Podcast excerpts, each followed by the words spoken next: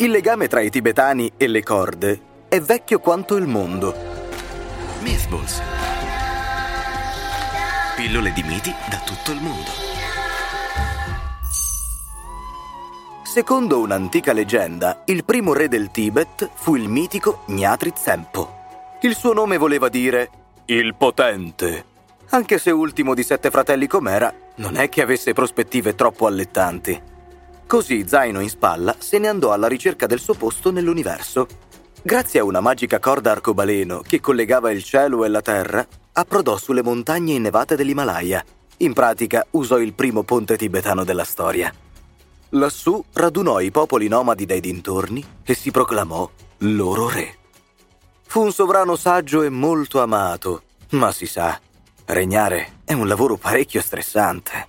Così non appena il suo erede fu in grado di cavalcare, Gnatri tornò alla magica corda e se la filò nel cielo.